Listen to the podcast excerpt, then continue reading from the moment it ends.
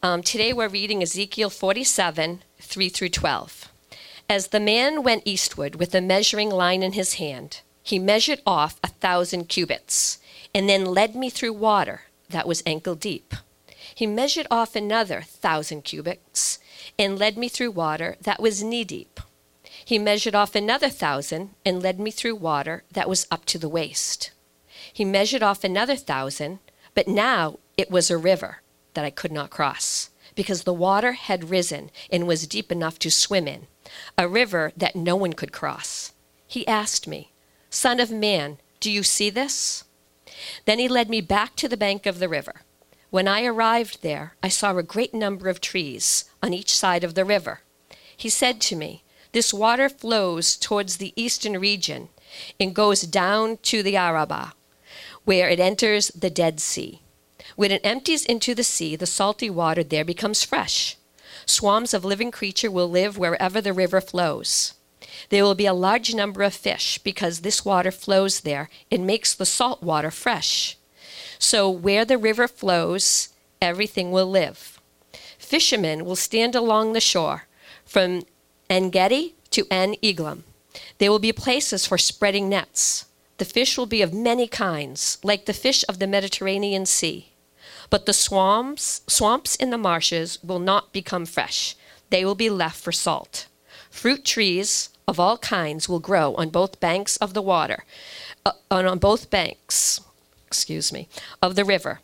Their leaves will not wither, nor will their fruit fail. Every month they will bear fruit, because the water from the sanctuary flows to them.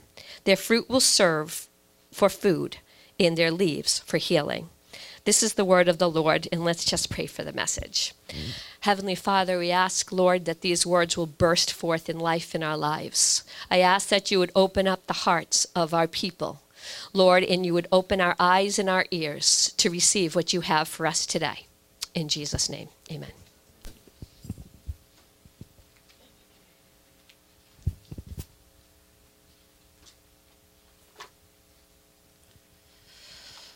All right, well, good morning.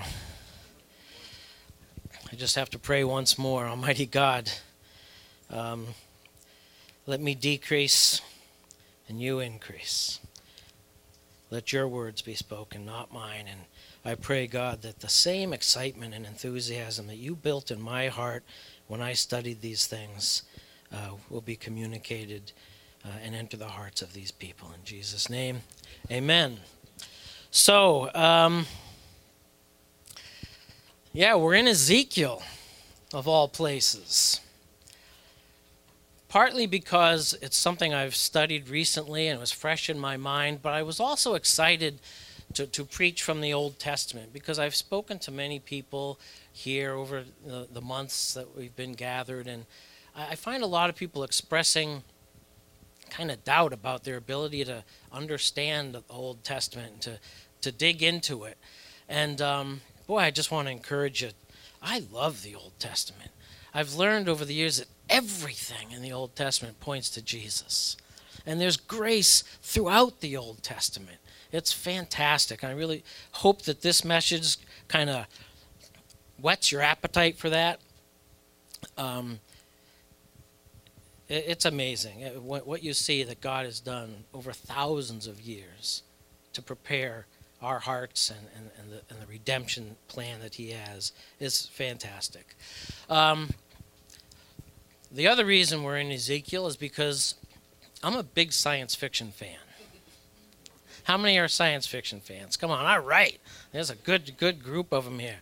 Um, you have to have faster than light travel in a good science fiction story. Although some classics, like Arthur C. Clarke's 2001, you all realize there was no faster than light travel in that book.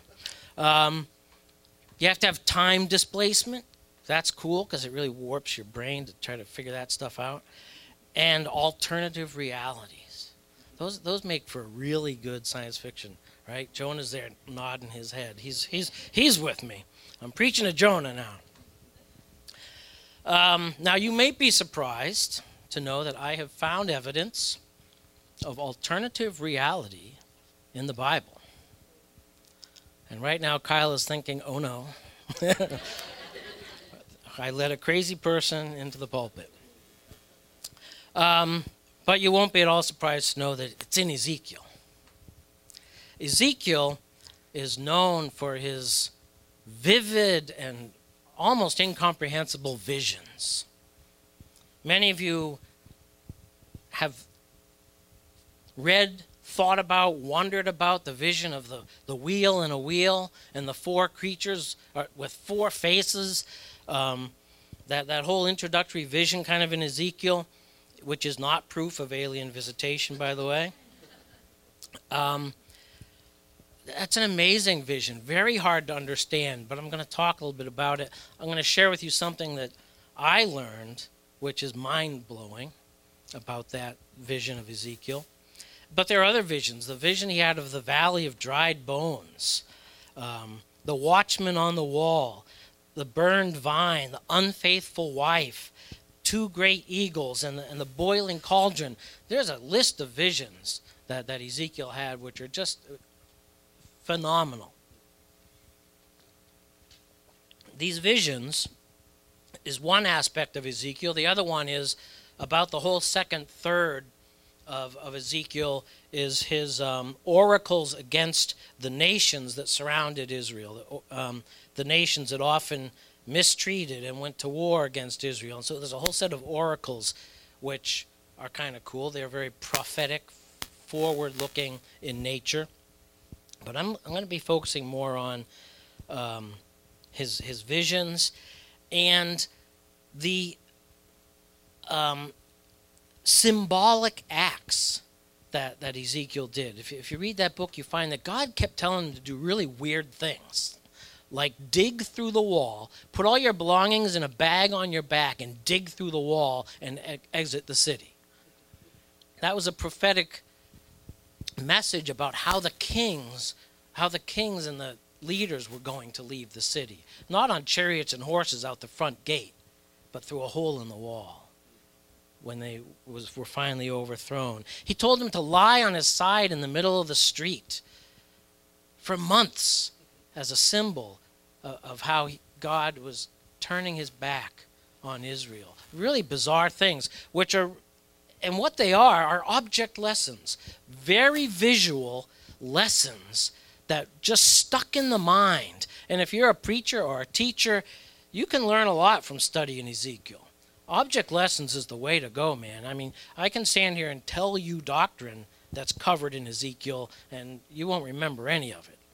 But he put it into pictures, into symbols, and and actions that people would remember, especially in that time and even us as we study these books today.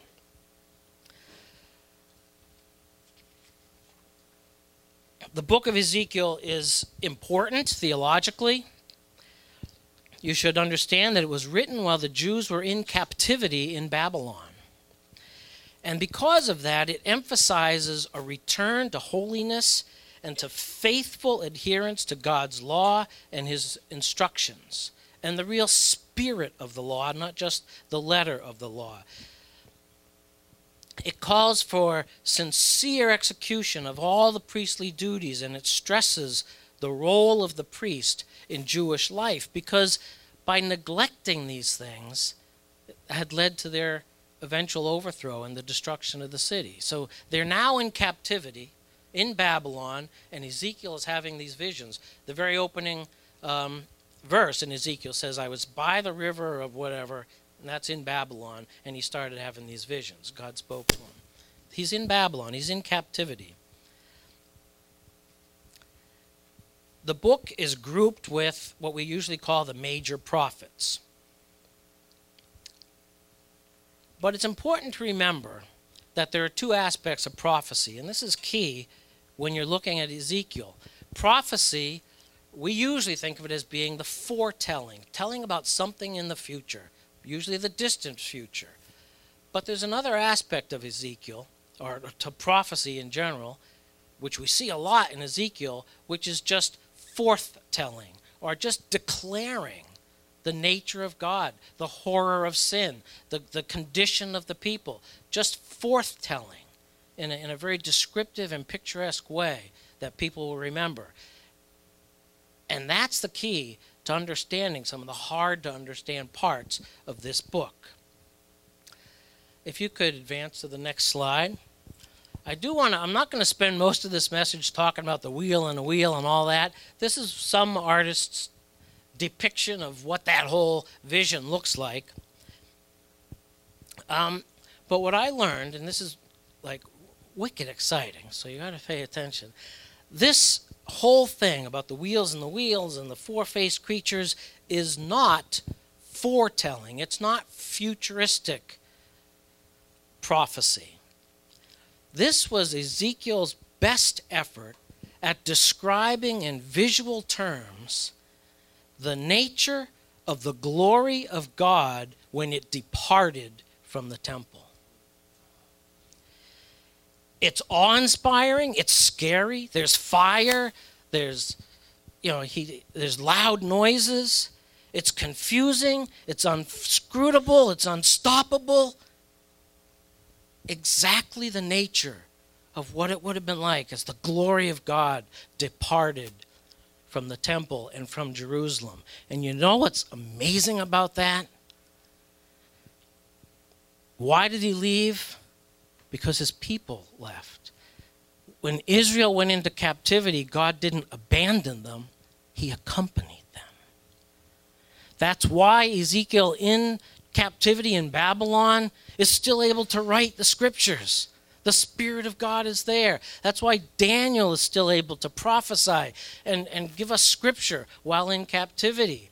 That's why Psalms were written by the waters of Babylon we, we hung our heads because the Spirit of God was with them. If, if I take nothing else out of the book of Ezekiel, knowing that God never abandons his people is, is a key that I can hold on to. If you're in trouble, if you're facing difficulty, if you're wondering what God is doing in your life, he hasn't abandoned you, he's with you.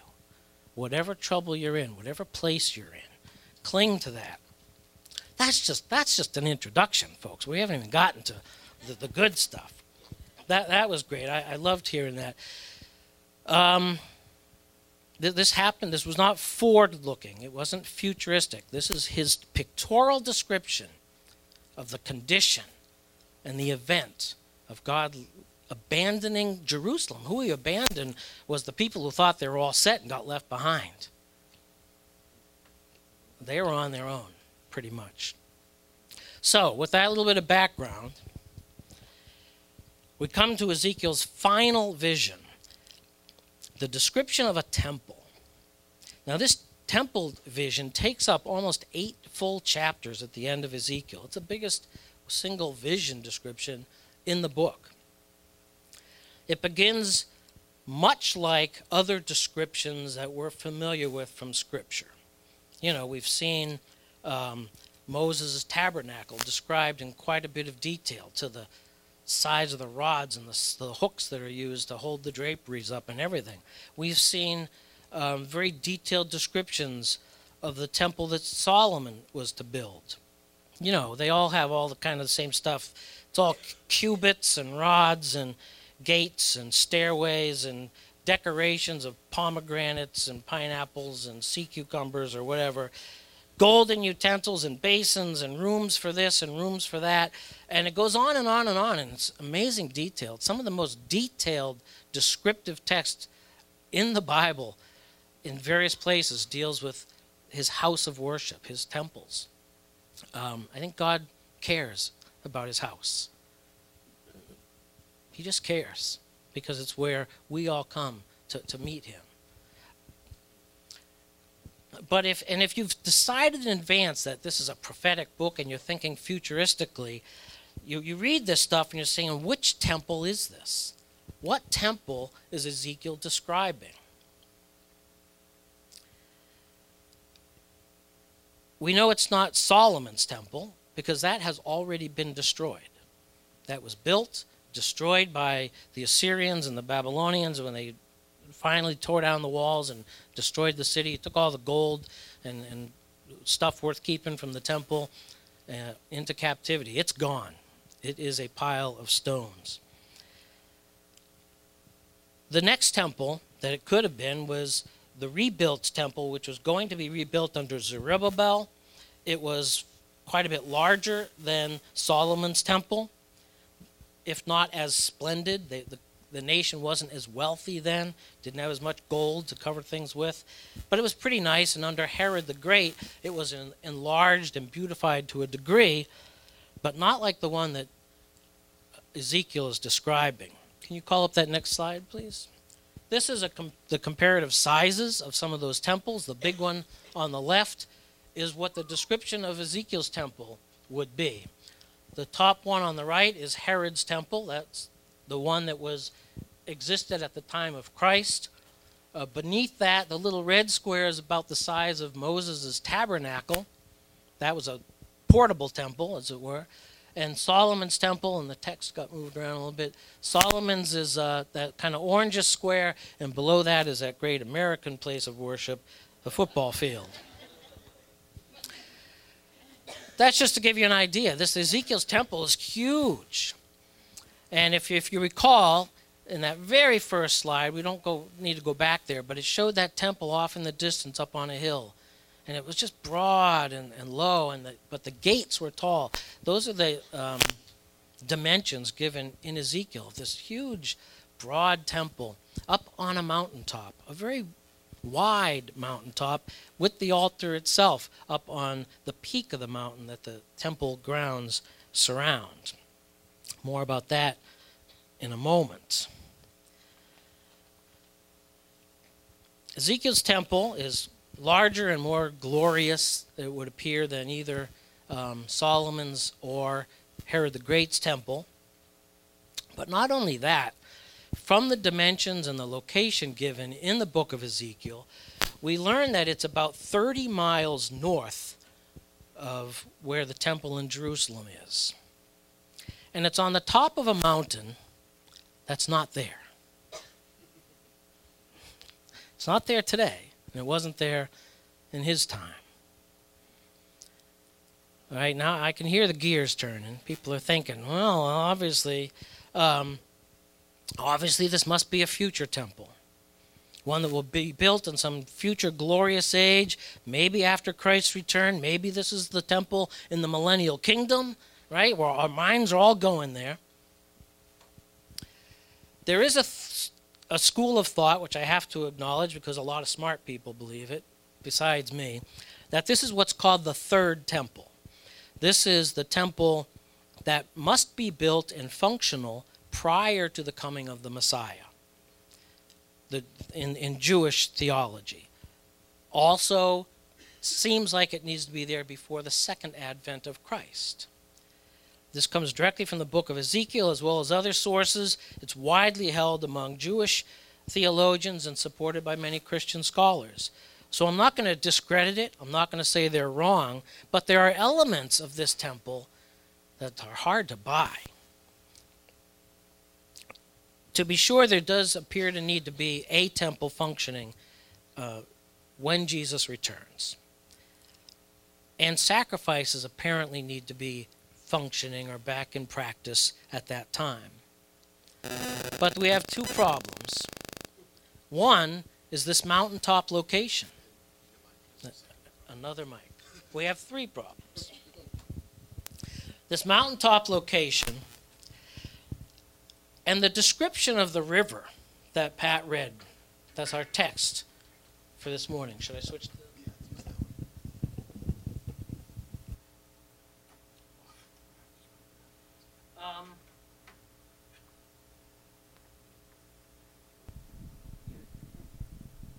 You, oh, there we go. All right.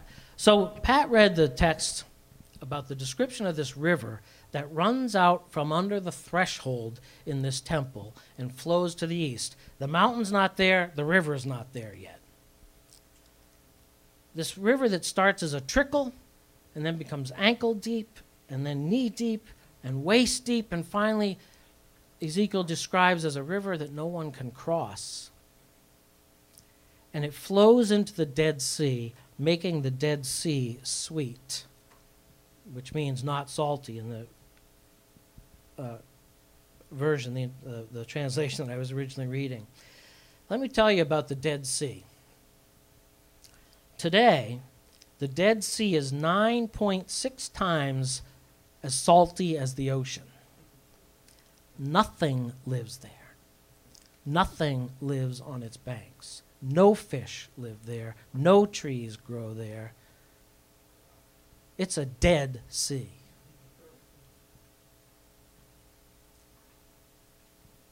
Ezekiel says that this river flows into the sea, making it sweet. It's filled with large numbers of fish that are caught there. Fishermen are there fishing.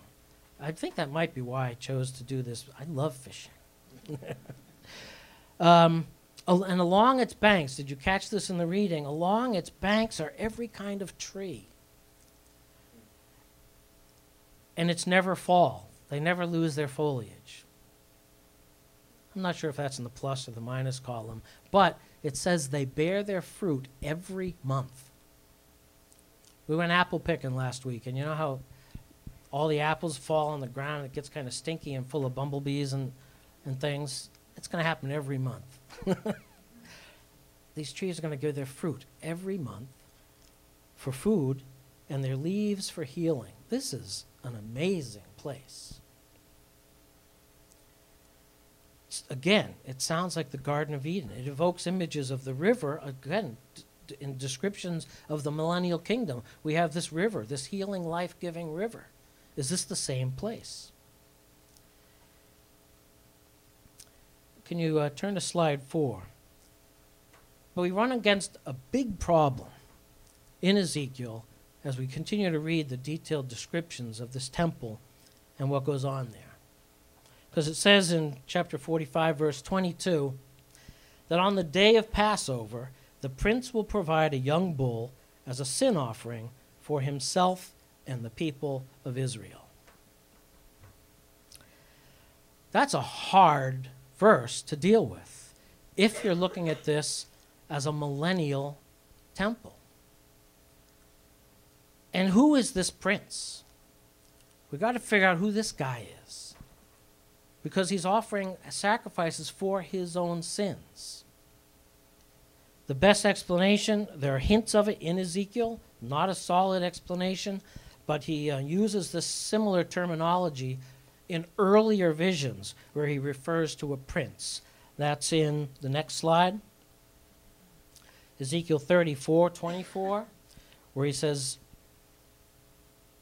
Yep, that's the right place. I will set over them one shepherd, my servant David. He will feed them and be a shepherd to them, and I, the Lord, will be their God, and my servant David will be a prince among my people. And in 3725, it says that my servant David will be their prince forever. Now, and this is somewhat a fulfillment of past prophecy. Do you know that David was, was promised that he would have um, a descendant on the throne forever, which is fulfilled in several ways. Jesus Christ, being the King of Kings forever and a descendant of David, will ultimately fulfill this prophecy. But it's also saying that in the human realm, there will be a descendant of David on the king, uh, on the throne forever. So, this is a legitimate king in Israel, but a man, not the Messiah, not Jesus Christ. He's offering sin offerings. So in, in Ezekiel's theology, th- this is who this prince is. And it's really not mentioned all that often. It just comes up once in a while, and this is the best uh, description we have of, of what Ezekiel is thinking when he writes that. But the question is how can there be a sacrifice for sin? in the millennial kingdom. The next slide, Hebrews 7:27, and many other scriptures that we all could remember in the New Testament say things like this. Unlike other high priests, he does not need to offer sacrifices day after day, first for his own sins and then for the sins of the people. He sacrificed for their sins once for all when he offered himself. That's the reality where we are today and where we will be in the millennial kingdom. There will be no more need for sacrifice.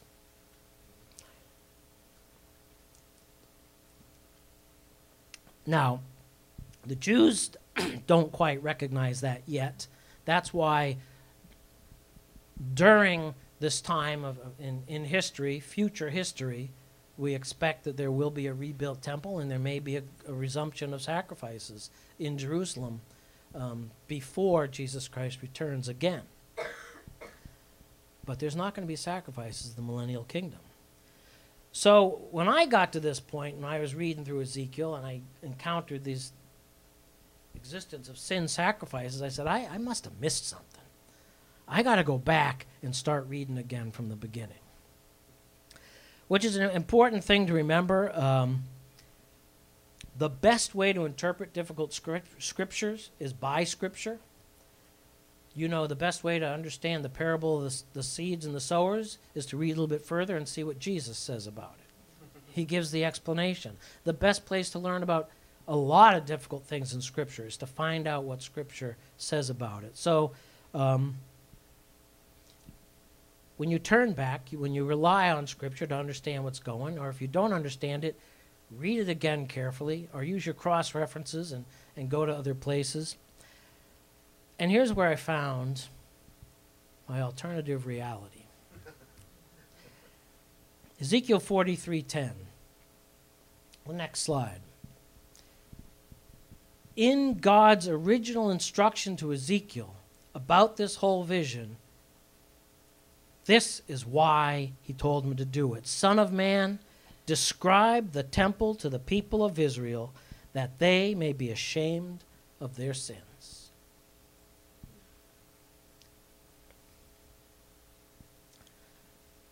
I think that what Ezekiel is describing is what might have been.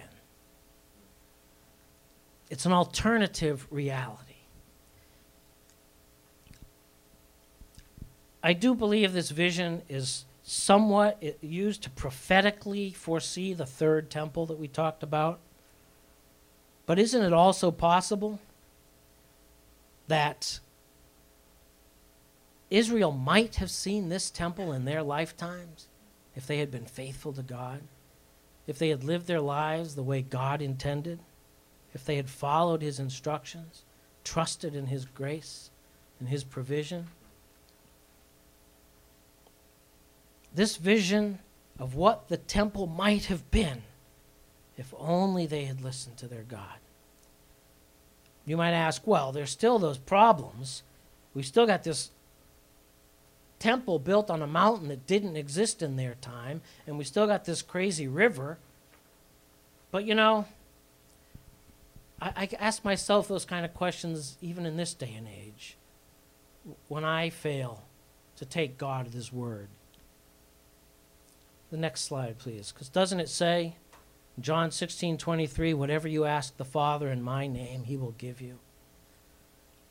John 15, 7, if you abide in me and my words abide in you, ask whatever you wish, and it will be done for you. And even more amazing, Matthew 17, 20, if you have faith as a mustard seed, you will say to this mountain, move from here to there, and it will move. And it'll be big enough for the biggest temple you could ever imagine. What might have been for Israel, what they might have experienced, was a glorious mountaintop temple, fish and fruit in abundance, probably some left rotting on the ground, healing medicines, fresh water, peace between Israel and all its neighbors, an equitable distribution of the land, intimate relationship with the Father in which he lovingly supplies all their needs and communes with his people and through them all the nations as well.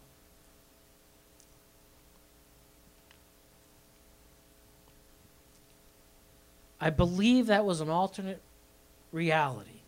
Now, God had a plan for redemption. He knows our state, He knows their condition. He had it all under control from the beginning because He knows. I mean, um, Israel got distracted by works of the law. They turned from a relationship to God to just satisfying works of the law, and they missed it. We miss it too most of the time. Ezekiel's temple so, so we have this situation that we look back at, in history possibly and understand that, that God was displeased or, or wants Israel to understand that maybe this great vision of what Ezekiel is saying they could have had if only they had not sinned, but he knows we all sin. But the biggest question is what does that mean to us today? How can we use this in our lives and as we try to live out the life of the church correctly? No sermon or Bible study or anything you do is much good if you don't turn to application, understanding what it means to your life. As we know, uh, 1 Corinthians 8 1 says, Knowledge puffs up, right? Just knowing doesn't help. You got to do something with it. And Ezekiel's temple vision is all about obedience and taking God at His word. It's about living a life of radical, action producing faith in the promises of God. Regardless of whether this temple is a foretelling of the third temple or a temple that might have been built but never was, God's purpose in having Ezekiel describe it in such great detail was to convict Israel of their sin. Now, I want you to raise your hand if you've ever had a vision. Whoa, good. There's a few people. Um, and I'll have the rest of you raising your hand before this is over. You know, there are times, like maybe late at night, when you're trying to sleep and not quite getting there, and your mind's just wandering, the pepperoni pizza's keeping you awake. You're kind of in that land between wakefulness and sleep. Or sometimes early in the morning, you're just coming out of sleep. The alarm clock hasn't gone off yet, and your imagination and your thoughts and your dreams kind of merge together. Often in those situations, in those times, my mind goes to dealing with issues and problems and stuff that's in my life but in a very creative way. And I begin to imagine responding to a situation with faith, incredible faith, or, or maybe a word in season. You know, it's, it's like a dream, but my conscious thoughts are there as well.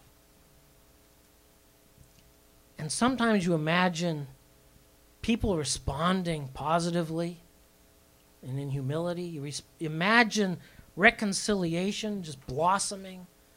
You imagine almost miraculous consequences and, and people supplying one another's needs and hurdles falling away, hearts changing, doors opening, tears flowing, amazing things happening. And then the alarm clock goes off and you say, well, enough of that foolishness. Time, time to face the day. And we bury that talent.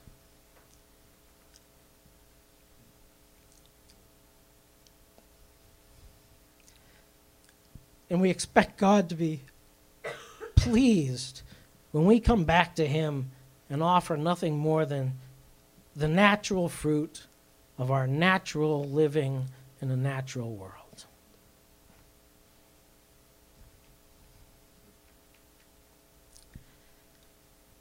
I believe in an alternative reality. I believe there's a reality of the Spirit. I believe there's a place where God wants us to be and to go and things He wants us to do. And it's not beyond our grasp yet.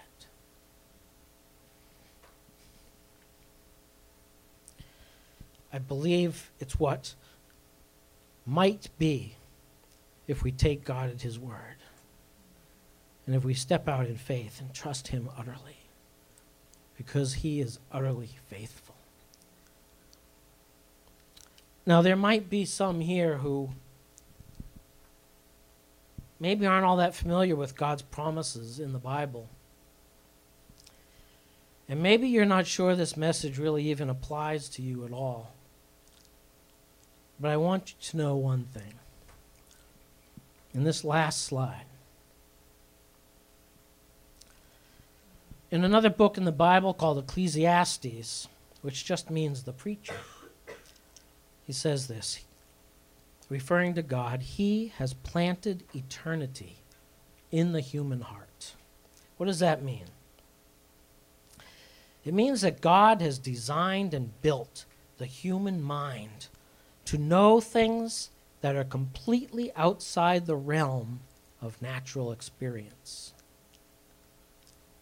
And if you can imagine eternity, it's because God made you.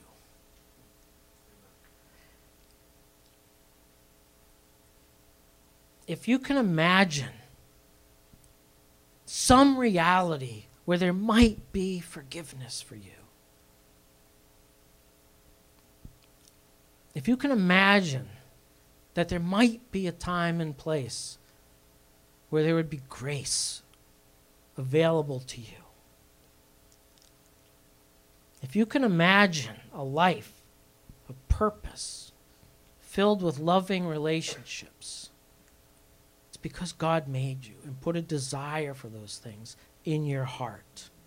And even if it's only a dim hope, I urge you, don't disregard that vision.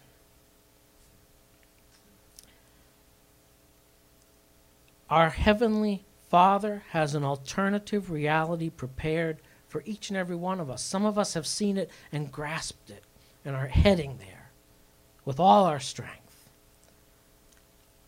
All of you can enter it through Jesus Christ. He paid the price of admission. He is your ticket.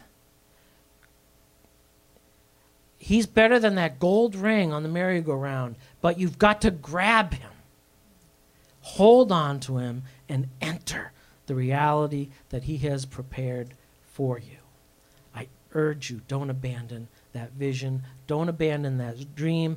People of God, don't abandon the crazy idea of responding to the challenges in your life with the gospel, with the word of peace, with faith because he is utterly faithful. Let's pray. Almighty God, I just pray that you awaken in us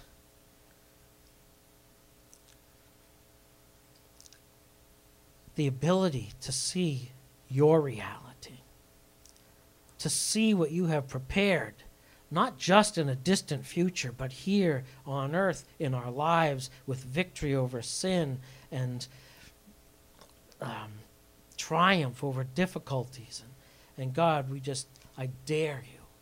I, I ask you to dare us to walk according to your promises and to trust in you. We ask that you and you alone would fill our vision. In Jesus' name.